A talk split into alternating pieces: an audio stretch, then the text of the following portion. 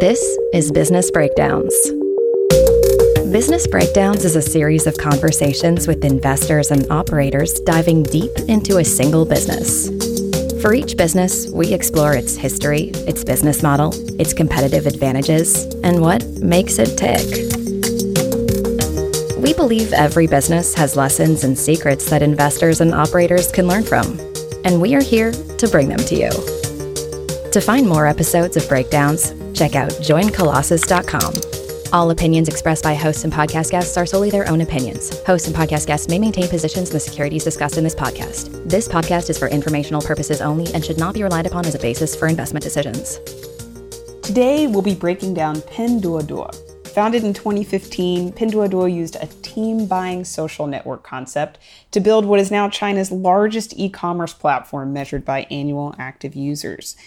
In this breakdown, we'll explore Pinduoduo's value proposition to a niche but incredibly large merchant segment and its role in the daily lives of hundreds of millions of consumers. We'll cover what made Pinduoduo attractive to buyers and how the team buying concept creates scaled demand. We'll touch on their fascinating network dynamics, from the creation of trust ecosystems to the role of gamification in WeChat to the sheer scale of the digital and physical logistics required to create what Pinduoduo has made possible. For this episode, I'm joined by Xin Yi Lim, the company's Senior Director for Corporate Development. Xin Yi's experience as a financial analyst covering the sector prior to joining the company makes her perspective particularly valuable. I hope you enjoy this breakdown of Pinduoduo this is going to be fun. I've really been looking forward to this chat and just thinking about where to start. Let's start at the beginning. So, 800 million users, surpassing Alibaba as China's top e commerce destination. And this growth is truly stratospheric. Can you walk us through the movie trailer of the company? How did it start? What is it? And frankly, how did we get here? I have to confess that when I first heard of Pinduoduo, I was also really floored by the growth that it achieved in a short period of time. So in my past life, I was actually an investment analyst covering the internet and media sector based out of New York. And I thought I had seen it all with Alibaba and JD. So when Pinduoduo came along, I think it really surprised a lot of people in the industry. So if I had to condense it, I think I would say that Pinduoduo benefited from being at the right place at the right time and doing the right thing, having the right idea that really managed to take root and grow very quickly. So, what I mean by that is if you rewind the clock and go back to China back in 2015, this was when we just had the battle of the red packets. So, a lot of people had a little bit of cash sitting in their WeChat Pay and their Alipay, and they were looking for places to spend it. At the same time, on the physical infrastructure side, you know, there was also a lot of preceding investment that had happened uh, with regards to logistics, right? Delivery.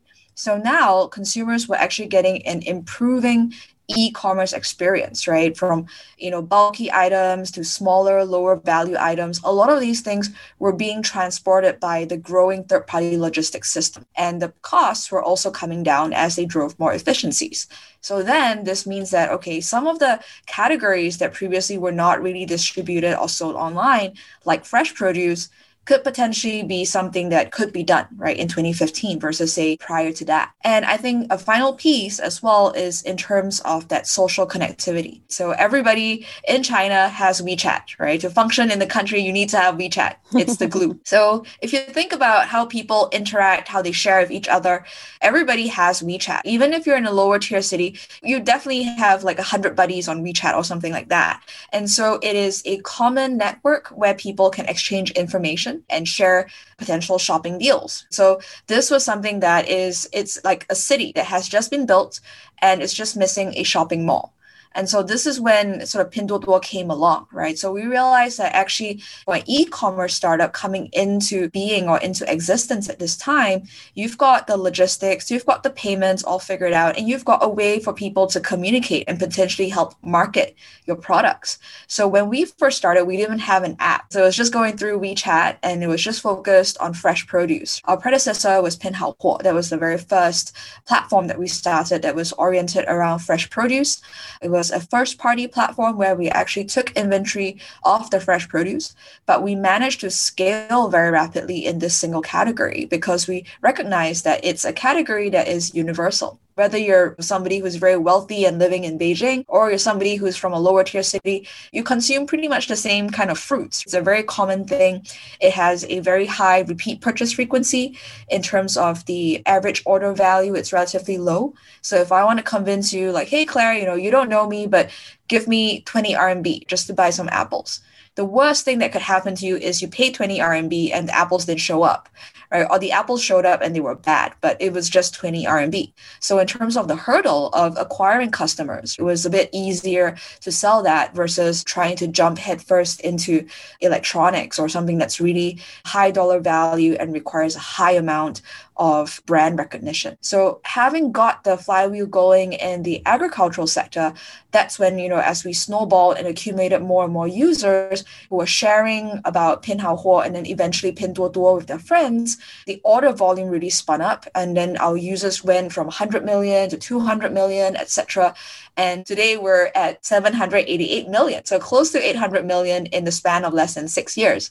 So I think a lot of that comes from our recognition of trying to grow in e-commerce in 2015 it doesn't mean that you just try and do it like the way that other people have done it right i think trying to replicate exactly what other giants have done before would have been unwise so i want to dig in a bit on just what it even feels like to be a user. And so, this concept of social shopping, which can be hard to understand elsewhere, it, it seems like the company has really taken you know, shopping we're going back to bazaars or malls in the 1980s this very inherently social experience and made it really gamified and part of what you now have on your phone. Can you maybe walk us through if I was going to order apples or oranges or pens or sneakers, what that is, sort of what is happening, what is the process?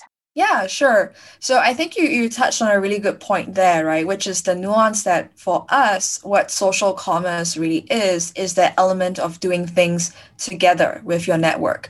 Because oftentimes, I think when we look at the media, we see that term being bandied around, and then you realize, like, oh, it's just referring to people selling things via Facebook or Instagram, right? Or having a mini uh, shop on, on WeChat. But that is still actually just talking about kind of the distribution layer, right? Which is just saying that, okay, instead of seeing a listing on Amazon, you saw a listing on Facebook or Instagram and then you click through and you make the purchase there. So it was hosted on a social network, but there was nothing inherently social about it. So whatever you see on your Instagram feed could be very different from what I see on my Instagram feed. We might actually have fairly similar tastes, but that information is never actually acted upon. So this is where it's very different at PDD.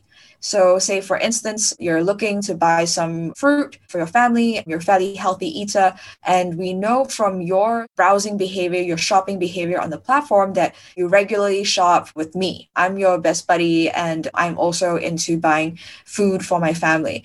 And so we can see that actually, when it comes to fresh produce, you have a strong pattern of buying things that I recommend, or things that I have bought, or things that I invite you to buy together with me. So if I take a step back, you look at a listing on the platform, say for a box of apples, there's usually two prices. There's going to be the standalone price. So maybe for this example, say it's 30 RMB. And then there's a team purchase price. So again, determined by the merchant. So maybe the merchant prices it at say 24 RMB. And so to unlock the team purchase price, to buy something at a team purchase price, what you as a user need to do is to just get one more person to join you in forming a team purchase. We let the merchant set what is the minimum team size. And over the years, as we've grown larger, that hurdle has come down quite significantly. So you can imagine in the earlier days, you know, when we're bootstrapping, when we're trying to get larger, get more order volumes, the merchants might say, okay, if you can form a team of 20, I'll let you have it at like the wholesale price or like a really good price. And then gradually, as we accumulated so many more users, it's much easier to accumulate, say, 10 teams of two than one team of 20. So then they kind of said, okay, you know, just need a minimum of like two people and you can have the team purchase price. So that makes it very simple for the user because you don't have to do any like complex math, like, oh, I need, if two more guys come, I get this price or whatever. It's just whether you get the single purchase price or the team purchase price, right? And everybody wants to pay less. So you always try to form a team. So you can be the first person who forms a team. So maybe say, I am trying to buy apples. So I've initiated a team purchase and I have 24 hours for that team purchase to close. So during that period, I would get nudges. I get a prompt right away after placing the order to say, hey, share this team purchase with your friends. So I can choose the social network of my choice, whether it's QQ or WeChat and then I can just send it out to the friends whom I think would be interested. So maybe I send it to Claire, I send it to my mom, send it to my sister or whoever, people whom I know probably would be interested in this kind of thing. Maybe not to my boss or whoever, but I have 24 hours. So once somebody from my team joins in, then we both get to enjoy the apples at that 24 RMB price. And the apples are shipped separately. So Claire gets a box to her home, and maybe I get a box and I set the address to my office. In terms of the savings, it's not so much in terms of instead of two deliveries, it becomes one delivery. It's more the merchant, especially for fresh produce, they now have so much more visibility. They can see that, oh, I have two orders instead of just one order here. And then eight hours later, maybe I have another separate order. Like it's all very dispersed. Now, effectively, what I'm doing for the platform is I'm helping to pull in traffic. I'm helping to get somebody else to buy apples from that same merchant. So if I didn't send an invitation to Claire, maybe Claire would have gone to buy bananas from a different merchant. Or maybe you would have bought apples, but you would have bought it from somebody else next week. So it would have been dispersed. So what I'm doing now is I'm pulling everything together in a concentrated window of time. And now the merchant also has a lot more visibility that, like, okay, you know, I've got five orders, five teams in formation.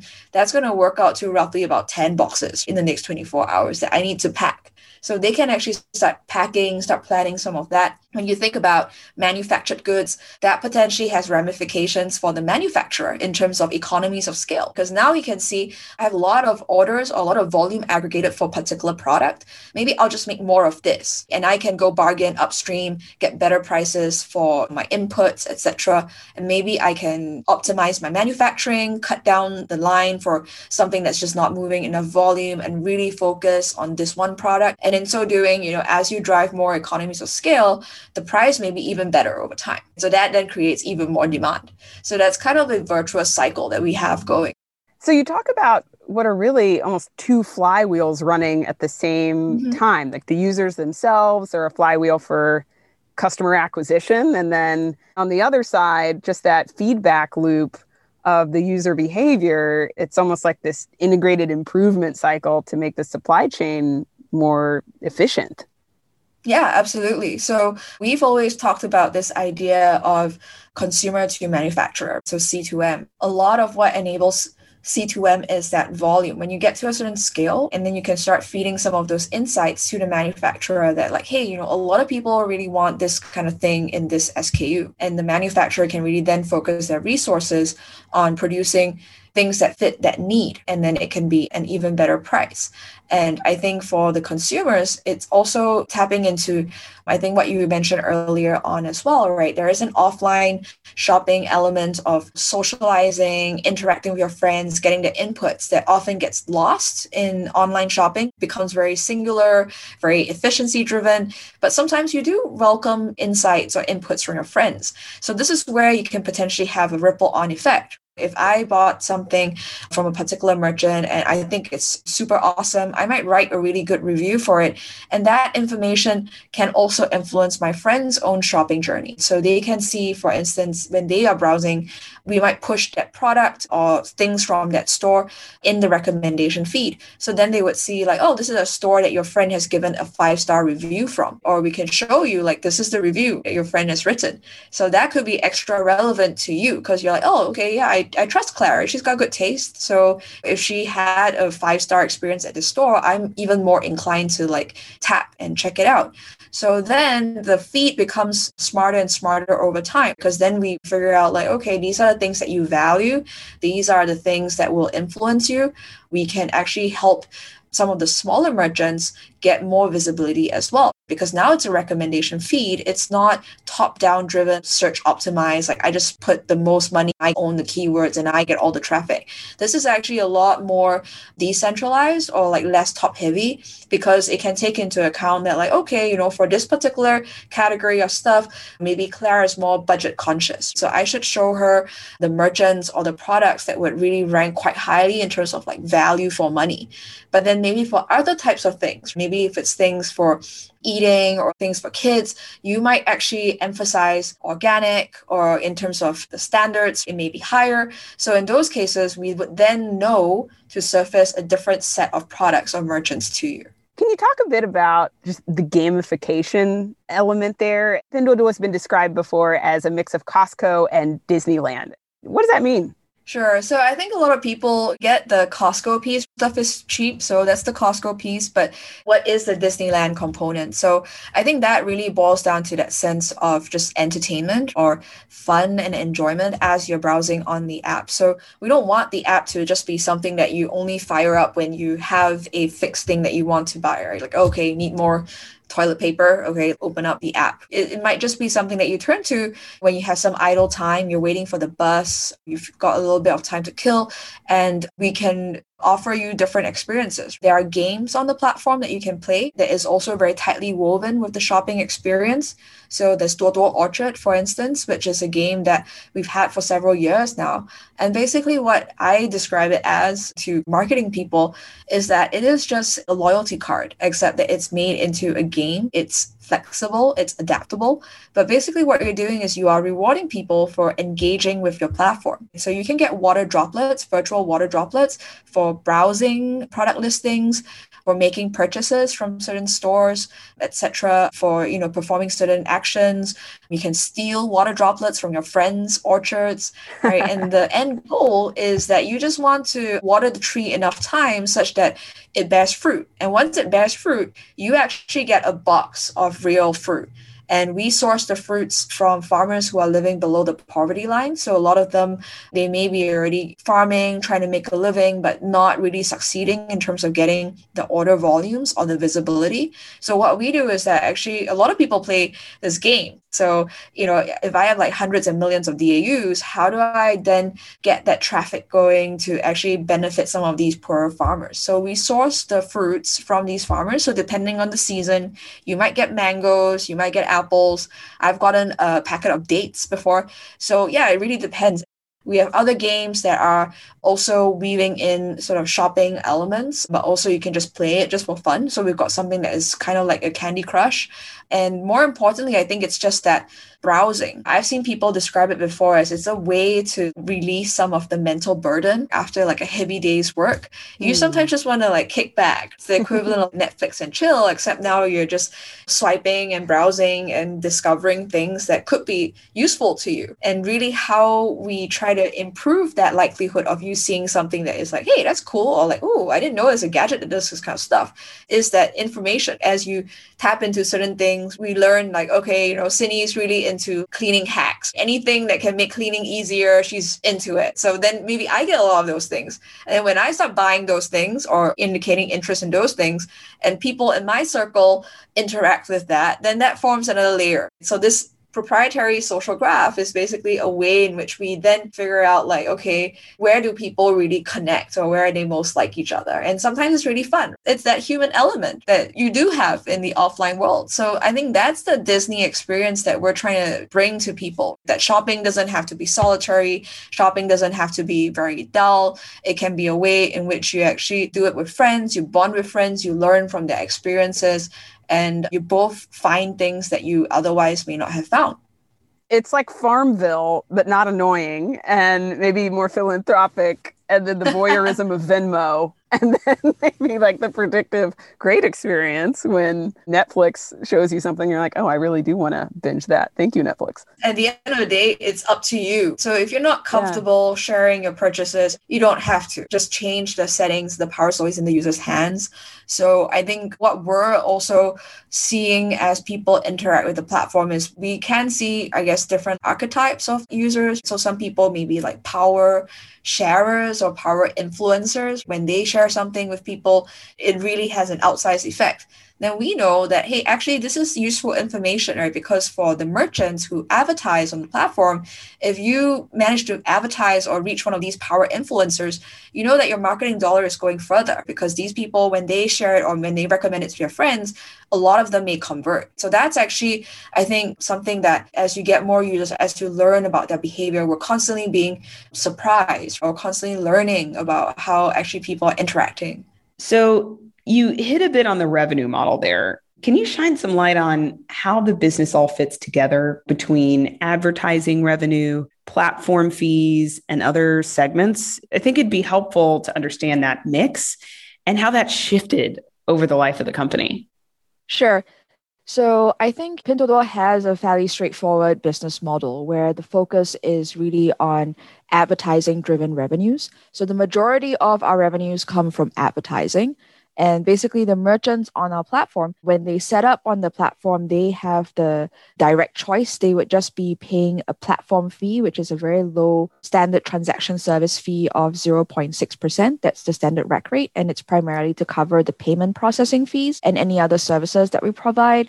And on top of that, if they want to advertise, they can actually choose from a selection of different advertising tools. We've got live streaming ads, we've got in feed ads, we've got search ads. So it's up to the merchant what works best for their product and they can pick and choose. The business model, we believe, actually aligns our interests together with the merchants quite well because to the extent that the merchants are seeing a lot of traffic coming onto the platform, a lot of conversion, a lot of sales, they naturally would want to increase their investment spending on our platform, which comes through advertising.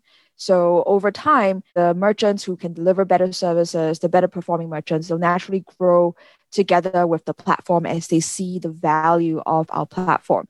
And then at the same time, because the standard payment processing fee, transaction service fees, those are very low, it's only 0.6%.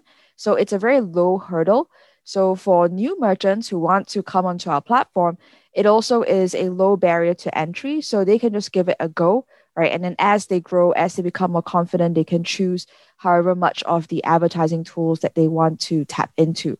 And I think you know over the last few quarters we continue to see very healthy take up of the advertising tools on our platform right so increasingly more and more merchants are experimenting with different kinds of advertising products on the platform, and those that are advertising are also increasing the amount that they're advertising. So all in all, majority of our revenues coming in from the advertising side of things, transaction service fee revenues that is more tightly correlated with just the scale of the platform, so our GMV, and then we now also have a small piece of the business that is first party sales, but that we view as a primarily stopgap measure. It's just to provide our consumers with popular products that are not able to be fulfilled by the party merchants at the moment. So the first party sales, I would say, is a relatively new initiative, and we don't expect that to be a very permanent feature on our platform. So really the focus would still be on the advertising revenues. So that's how the business model works. And then we recently also just started a new initiative called Duoduo Grocery, which we can talk a bit about later. And so for this business, the revenue model is also to charge a transaction service fee. Okay, so later can be now. How, how, how does that work? How does Pinduoduo Grocery fit in and differ yeah, sure. So for Duoduo Grocery, we started in August last year, really as a response to what we saw happening post COVID or because of COVID.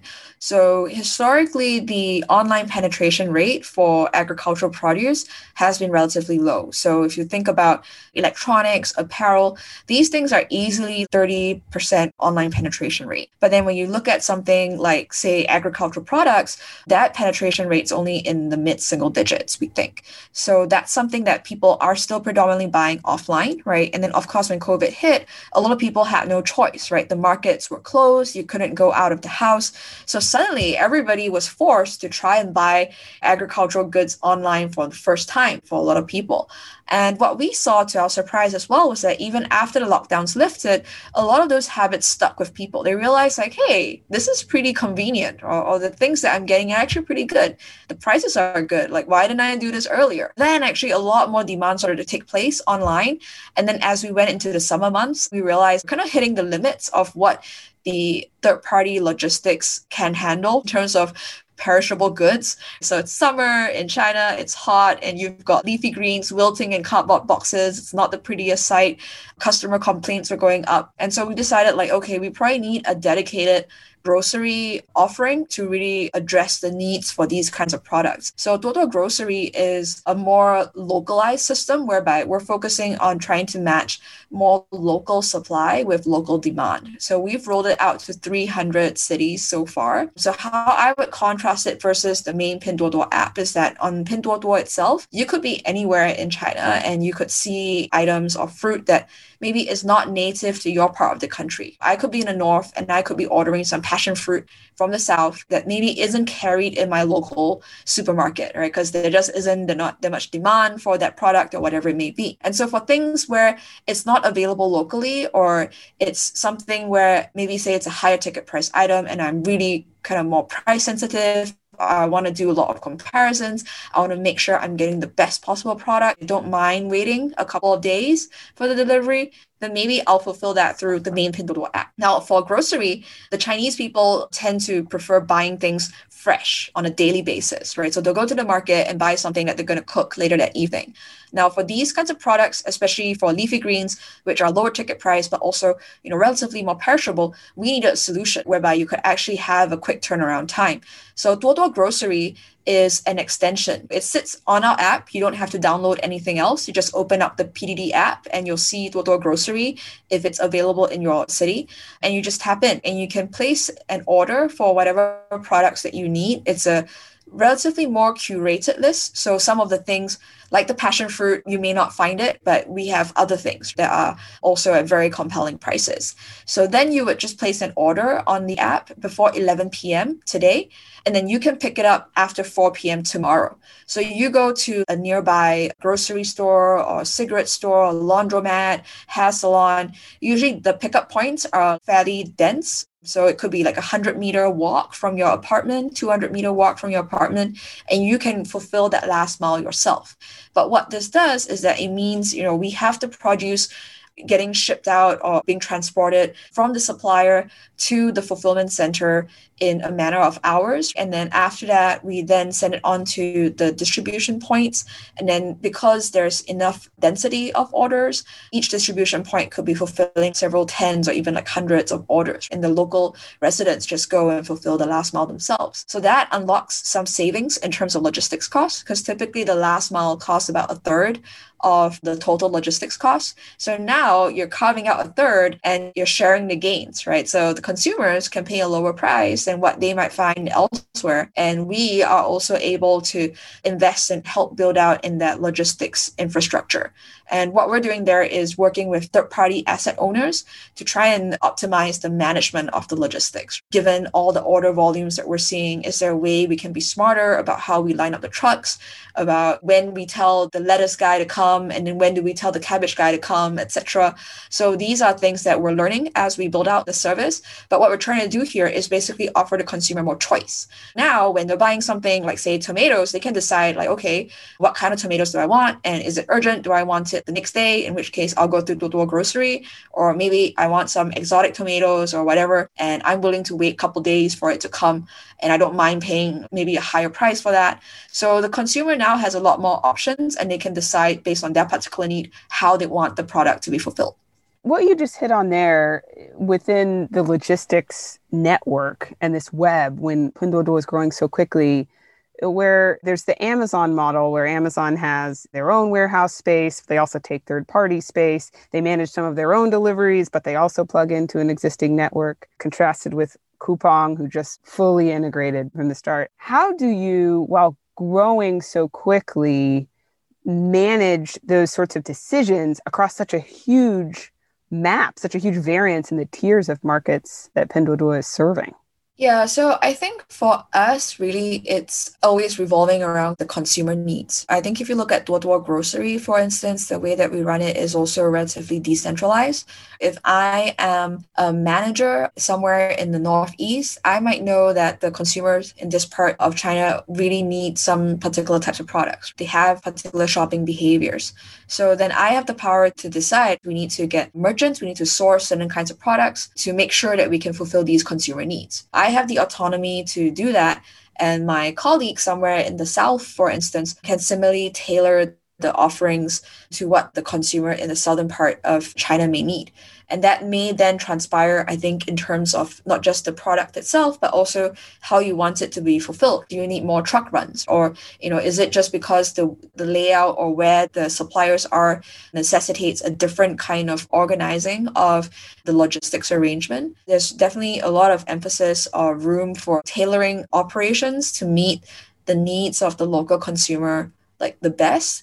I think when we compare to say other more established e-commerce peers, whether it's Alibaba, JD, or Amazon, when they started out in e-commerce, it was a very different time. Definitely in terms of just logistics, for instance, there were a lot of things that they had to invest in to build out because it just wasn't there. For us, when we came into the picture, there were a lot of things that were already ready built and maybe still with excess capacity that we could utilize better and do so at a low marginal cost. Where it makes sense to just tap on these existing capacity, we would just do that as opposed to trying to invest or own or build everything ourselves. Because if you work with third parties, we can integrate with them but at the end of the day you know as long as you have the systems to ensure that you're also getting the customer feedback. Are they satisfied with what you're offering to them?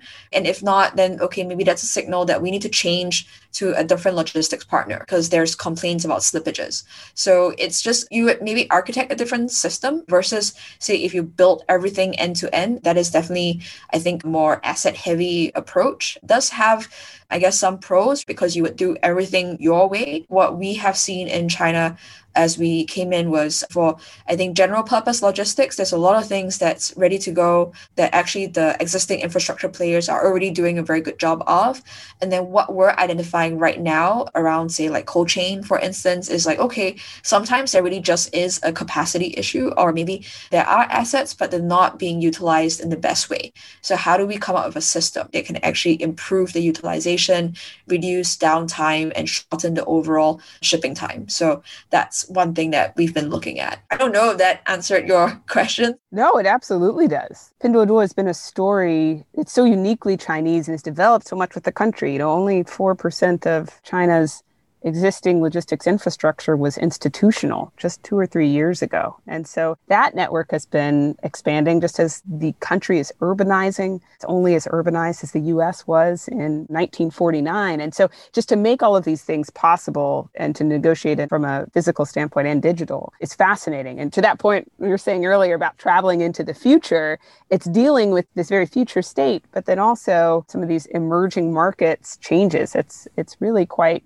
unique there. You know, I want to punch in with you a little bit on this concept around the map overall. And so when you started, you were talking a bit about the, the tier two or tier three cities versus maybe tier one. And, and in 2019, what was it 40 44 45% of the users were for the first time maybe coming from first tier cities in China. Can you talk a bit about what's happening there, this transition from secondary cities to primary, and where your users are coming from? So we've actually shared before that in terms of our user base, the split in terms of which tier cities they're from pretty much mirrors the population distribution in China. So there isn't really a particular skew towards lower tier cities more so than they are represented in the population.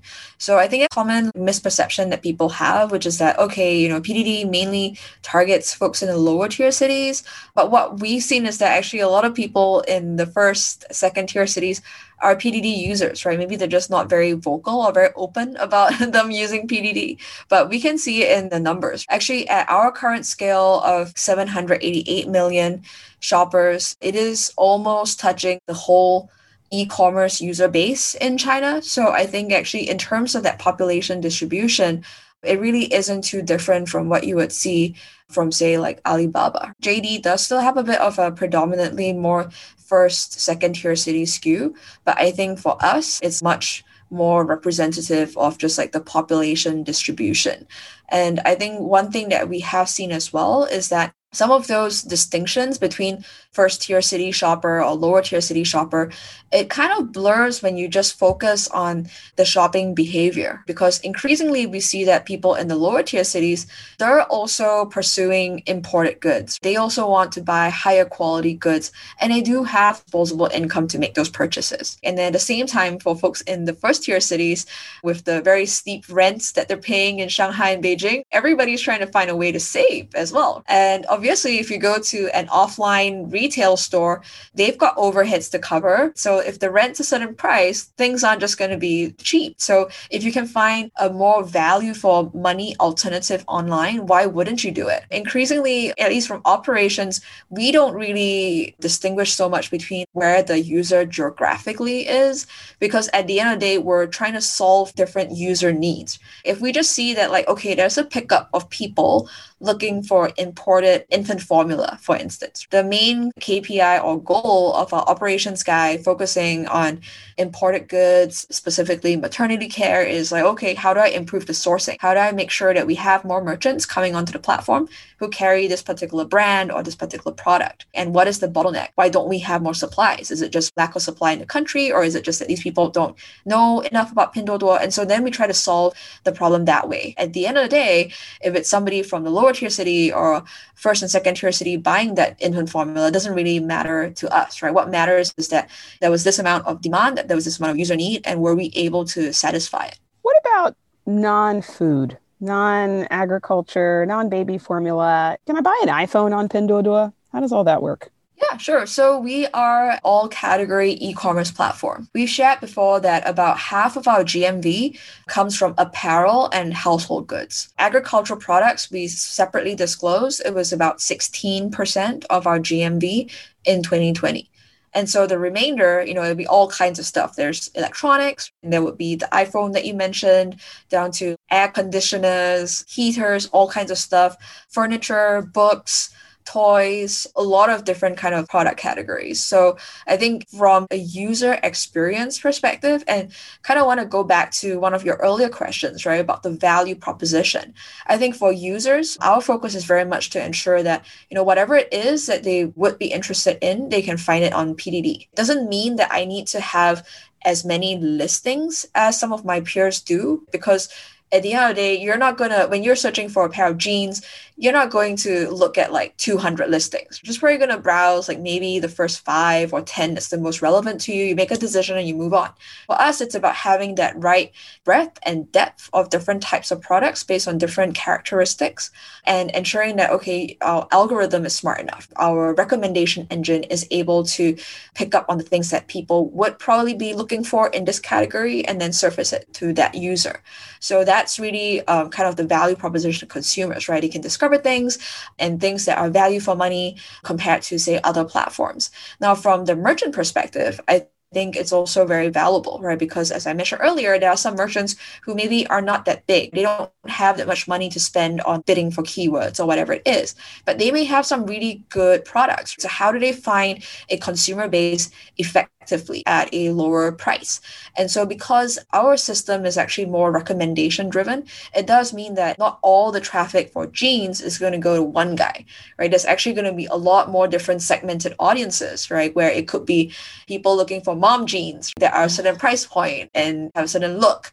And it could be people looking for branded household name, kind of like Levi's or whatever, um, skinny jeans, and focusing on a different kind of market. So it's something that I think gives a lot of these smaller, mid-sized merchants uh, a chance to compete and showcase their product. And one thing we're working with them closely on as well is how do we help them build up their brands as we work with them with consumer preferences on like, okay, you know, for this kind of product, a lot of people want this kind of stuff. And if you can make it and sell it at a certain price, that would be great. And it's kind of down to the producer. How do they execute on that? And then if they are able to come up with certain hit products, then maybe that can be the cornerstone for their brand. We seen that happen with some of the local manufacturers.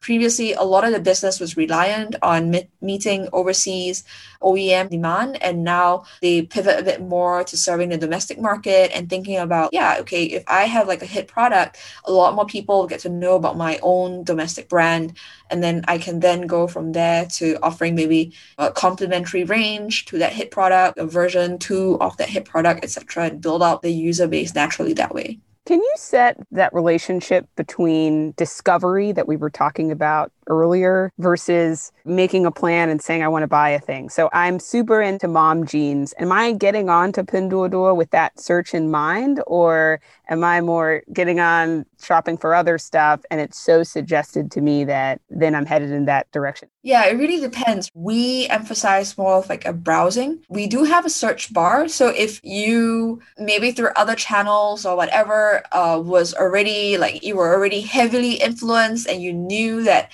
you really wanted a specific thing, my friend bought a new pair of mom jeans from this particular store. And so you might come in and search for that keyword right away brand plus jeans, right? And then hope to find that pair of mom jeans. But oftentimes, if somebody else just has a very vague idea that like okay i want to buy some new clothes i lost some weight i want to show it off and maybe the browsing. So a lot of it is like pictorial driven. So it is kind of like search but it is still a bit more organic in a way that okay i know that i want to buy clothes but i don't have a specific idea. I tap into the category and as i'm browsing the cool thing is that each thumbnail, the graphics on the thumbnails, they're also personalized. Based on my past shopping experience, the platform might know that Sunny's really into dresses and stuff. Then different types of dresses may occupy more of those like subcategories. Is it mini dress, whatever, formal dress? But then somebody else who might really more be into like basics, right? They might see under dress a more basic looking dress the images can be customized because that is the thing to trigger your interest to like then check it out further. So say you then tap into like bottoms and then from bottoms you decided like okay I really want jeans and there's different kinds of jeans. So then it would kind of depend on maybe say I've bought clothing with that friend who has bought mom jeans before. Then we might suggest that same pair of jeans or similar looking jeans based on the knowledge that somebody with similar tastes as you has bought this product so maybe you would be interested interested in it. And we can see like if you convert on the mom jeans or, or not. Right? And so maybe you do, and then that's another data point for us. Like, ah, okay, you're somebody who has this sort of sense of style and this kind of product you like. And so maybe, you know, a few months later or whatever, when you come back and you start browsing again for like fashion items, then we might show things of similar style. Is it fair to say that that's what allows Pinduoduo to be such a deep experience, but perhaps with a fraction of the volume of brands, perhaps of other Chinese e commerce retailers? Is that really describing what's going on there?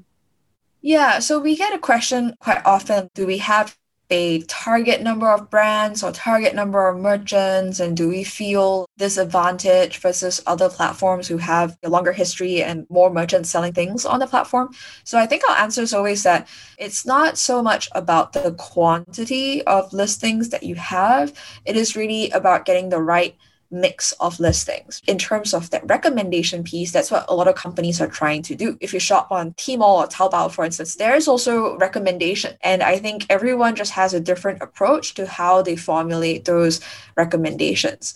But for our perspective, because we start out day one with the team purchase, with the whole idea of there are things that your friends are interested in that they could influence you to make a purchase in. Your desires or your demands, sometimes they can be influenced by those around you. They're sometimes fungible, like the apple versus banana example. So these are things that actually feed into, I guess, how we approach that recommendation process. So we might then take into account, okay, this is where you're similar with your friends and whatever. And so maybe this thing is even more relevant to you. And then we can test it out. Whereas for other platforms that are a bit more single user focused or search focused, they might have a different logic for recommending products. So I think it's an evolving process. So I, I would say when we look at what users want, sometimes new things come into being, new trends happen. And then we realize like, oh gosh, we need more listings for overalls. Suddenly it's in. And so then we go and make sure that we have the right kind of overalls that people are looking for. So it is about having a system as well, I think, to flag where consumer demand is heading towards and where we need to show up, ensure that we have the right product and that we're showing it to them. What is the most defensive aspect of the platform against competitors when you think about the moat that Pinduoduo has been able to build and it's building? The main thing is that we just focus on serving our users well. So it doesn't sound like a very exciting answer, but it is actually something that's hard to do well at scale and to have that humility that you haven't figured out everything about users. You have to keep adjusting the user experience. When you look at what some of the other e commerce players or other people who've entered the market have tried to do, a lot of people have had ideas like, oh, we'll just be like Pinduoduo, or oh, we'll also start a team purchase thing and, and this and that. And I think it is really the case where it's easy to copy the form but not really capture the spirit. So, yes, you could also introduce mini games in your app and say, oh, look, I now have fun things. But do people associate that with your brand? Do people naturally want to come to your platform and play a game. I think those are things that are harder to replicate just off the shelf. And it's something that takes a more deliberate process of trying to build into the user experience and that brand association. So it's hard for us to say this is the moat, whatever it is, but I think it does come down to just that focus on the user, like of relentlessly just focusing on what it is that they want and also being very open to adapting. Our CEO, uh, Chen Lei, has mentioned before that when he was architecting and designing the Pinduoduo app, right, at the beginning, he was already thinking about a future where online and offline all merge together. Then he figured everybody is going to be online through the mobile internet so we don't need to design a PC version. Let's just go with a mobile first and a mobile only design. And so that's been the step that we've taken since day one. These days, yes, you see people who also have mobile versions, mobile apps. I think it's very different when you're from the get go, just mobile focused, mobile first. And then you think about how would people be using the app be interacting in the online world and the offline world and then try to develop products that fit in quite nicely. So I think the Duoduo grocery example is another one whereby you can seamlessly just toggle between Pinduoduo, the main app itself. Maybe you're browsing, maybe you're playing a game, and then you remember like, oh hey, I've got to place an order by 11 p.m. to get the stuff tomorrow, and then you just jump over to the Pinduoduo grocery side and then place the order, and you're back browsing other things in the main app itself. And then as you're sort of picking up the order the next day, you can give feedback offline to the person who is at the pickup point, for instance, and say like, oh, I ordered this thing, but it didn't quite turn out well. And sometimes people prefer to give feedback offline. So maybe it works. I think it's just having those options because if you only have a very singular vision of like, oh, this, this is how people will interact or this is how people will use it without thinking about different sort of user profiles, different user needs, then I think you would miss out on some of these nuances. It can actually make a user more loyal and a bigger fan of your platform. Well, and you referenced earlier the very low take rate that Pinduoduo has within the ecosystem, which is less than 1%, whereas JD's might be, you know, over 20% or 5% for Alibaba. How does that factor into Pinduoduo's next chapter? How do you think about that in terms of some of the maybe the growth objectives for the company? Sure. I think for us, really, the idea is to ensure that we have a platform that is open, that can have new merchants join in with great products if they have them to share with consumers. And so we often get asked the question of should you be increasing your take rates, etc. We choose to demonstrate our values, and that's why 90% of our revenues are from advertising. So if merchants see good returns on investing on the platform, then they'll naturally want to spend more. And so this will also be a way to motivate us or keep us thinking about okay so what are the tools that they need what more can we do to ensure that this is really a platform where users will keep coming they'll spend more time they'll buy more things from us right and then i think as we look into future areas for development, one thing that we're very focused on is around agri and food tech. From our roots as an agriculture focused platform, we definitely have been very aware that there's a lot of inefficiencies in the supply chain that we need to actually work out. And some of it can be solved with technology. So we've kind of done the first leg of it where we're bringing some of the products that are sold offline through very convoluted supply chains online, right? And then streamlining the process. So now for a farmer who's selling a fresh product, they can actually command a bigger piece of that overall value chain. And the consumer can still enjoy it at a lower price than what they used to. So you're actually just redistributing some of the markups that would have gone to the midstream, where maybe it went to a wholesaler and it bumped along to another wholesaler before it finally went to the retailer. And some of that transit is unnecessary in the online world. So, how do we then evolve on top of that? So we've done the first leg where we're like, okay, we can actually streamline it so that it goes more from point to point and the consumer gets fresher product, gets it at a better price, the farmer makes more money. But then what else can we do? Can we also then take some of that C2M thinking and then apply upstream? Can we also influence the farmers in terms of what they're growing? Can we work with the midstream in terms of, say, the cold chain logistics, right? Because we're processing so much order volume, we might be able to predict and say, like, okay, there's probably going to be however many tons of whatever product that needs to come from this place, this place on this date or in this week. So can you pre-stage the vehicles so that the transit time is even shorter so that it reaches the consumer in better time. And you also save in terms of the time that you would have paid the driver to just be like idling or whatever. And then upstream in terms of what the farmers are growing, how they're growing it. There are things that we can do to maybe bring technology closer to them, whether it's through our Duoduo farms, where we work with local governments or agronomic research institutes to come up with a work plan to bring in some technology, to bring in more updated farming knowledge, or maybe through initiatives like our Smart Agri competition, which we organized for the first time last year, where we actually had young people with AI, machine learning sort of backgrounds going head to head versus traditional strawberry growing teams with decades of experience. So it's like man versus machine. At the end of the day, before the competition even ended, the traditional teams, they saw right next to them that the AI team's greenhouse was able to produce almost three times as much strawberries, right, in terms of yield.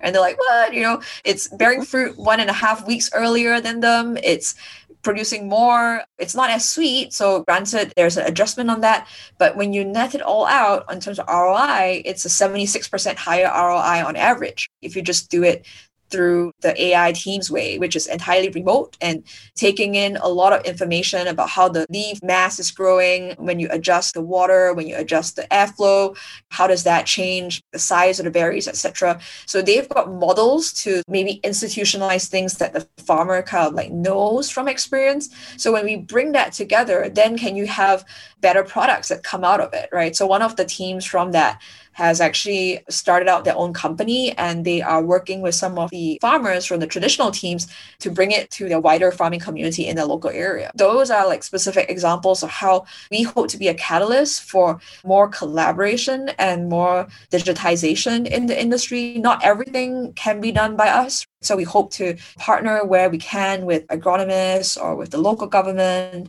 or maybe with other people in the agri food business who have specific know-how and see, okay, how do we leverage the scale? How do we push it out and benefit more farmers, right? Because if we don't do something about improving farming productivity, improving transparency in the supply chain, the food system that we have in the next 10, 20 years may not be that great. And for consumers, you definitely would also want to have that assurance. You're buying things online, that you're eating well, you're eating safe, if people can do that today with manufactured goods, right, with an iPhone, you've got a warranty, you've got visibility into roughly where it was produced and how it came, then eventually some of that also has to, I think, transpire to the agricultural industry for that to really meet consumers' needs and at the same time help farmers improve their livelihood. So if they can produce things that are you know more in demand, they can produce things that are better, they can fetch a higher price for their labor. No, it makes so much sense. It makes so much sense. The final question here, we've talked about Pinduoduo's past, the future, the kind of what's next and the chapters that come is how do we dig in more? So if we want to learn more about the spaces where PDD is investing, about the company itself, what can we read? What can we consume in terms of content or listen to? Sure. So I would highly recommend that you check out our corporate blog site, uh, our content hub. It's called stories.pinduoduo-global.com. So the URL is a bit of a mouthful, but once you get there, just favorite it. We have a lot of stories that come out, not just about what Pinduoduo is doing, but also some interesting trends and developments that we see, whether it's in logistics or in agriculture or in e-commerce. That's a good resource because it gives you a good idea of the types of topics that we're interested in, that we're focused in. You get updates on what we're doing as well. And you can also sign up for our newsletter through that website. And we have a e-commerce or more general newsletter that comes out on Tuesdays and a more agriculture focused one that comes out on Thursdays every week. And then just a little plug for my own podcast. We also have an agri related podcast. So it's called Agri Matters. Basically, we publish a new episode once a month and we talk to all kinds of people in the agri-food industry, whether it's, you know, on food safety or alternative protein. It's our way of also trying to build out the ecosystem. So, you know, it's literally me learning as I'm doing the podcast and also just sharing the findings with other people. Well, Xin Yi, this has been so much fun. Thank you for taking the time to hang out with us today. Oh, thank you so much. I enjoyed our conversation. It's incredible to believe a business founded in 2015 has been able to scale as quickly as Pinduoduo has. It's fascinating to hear an example of a social network that took a differentiated approach to create that network effect flywheel to which so many companies aspire. The company will be fun to watch moving forward as they expand, and it'll be really interesting to see the transformative impacts that it has and its model has on pushing social e commerce concepts forward in China and around the world. Thanks for listening, and I hope you enjoyed this breakdown of Pinduoduo. To find more episodes of breakdowns ranging from Costco to Visa to Moderna, or to sign up for our weekly summary, check out joincolossus.com. That's J O I N C O L O S S U S.com.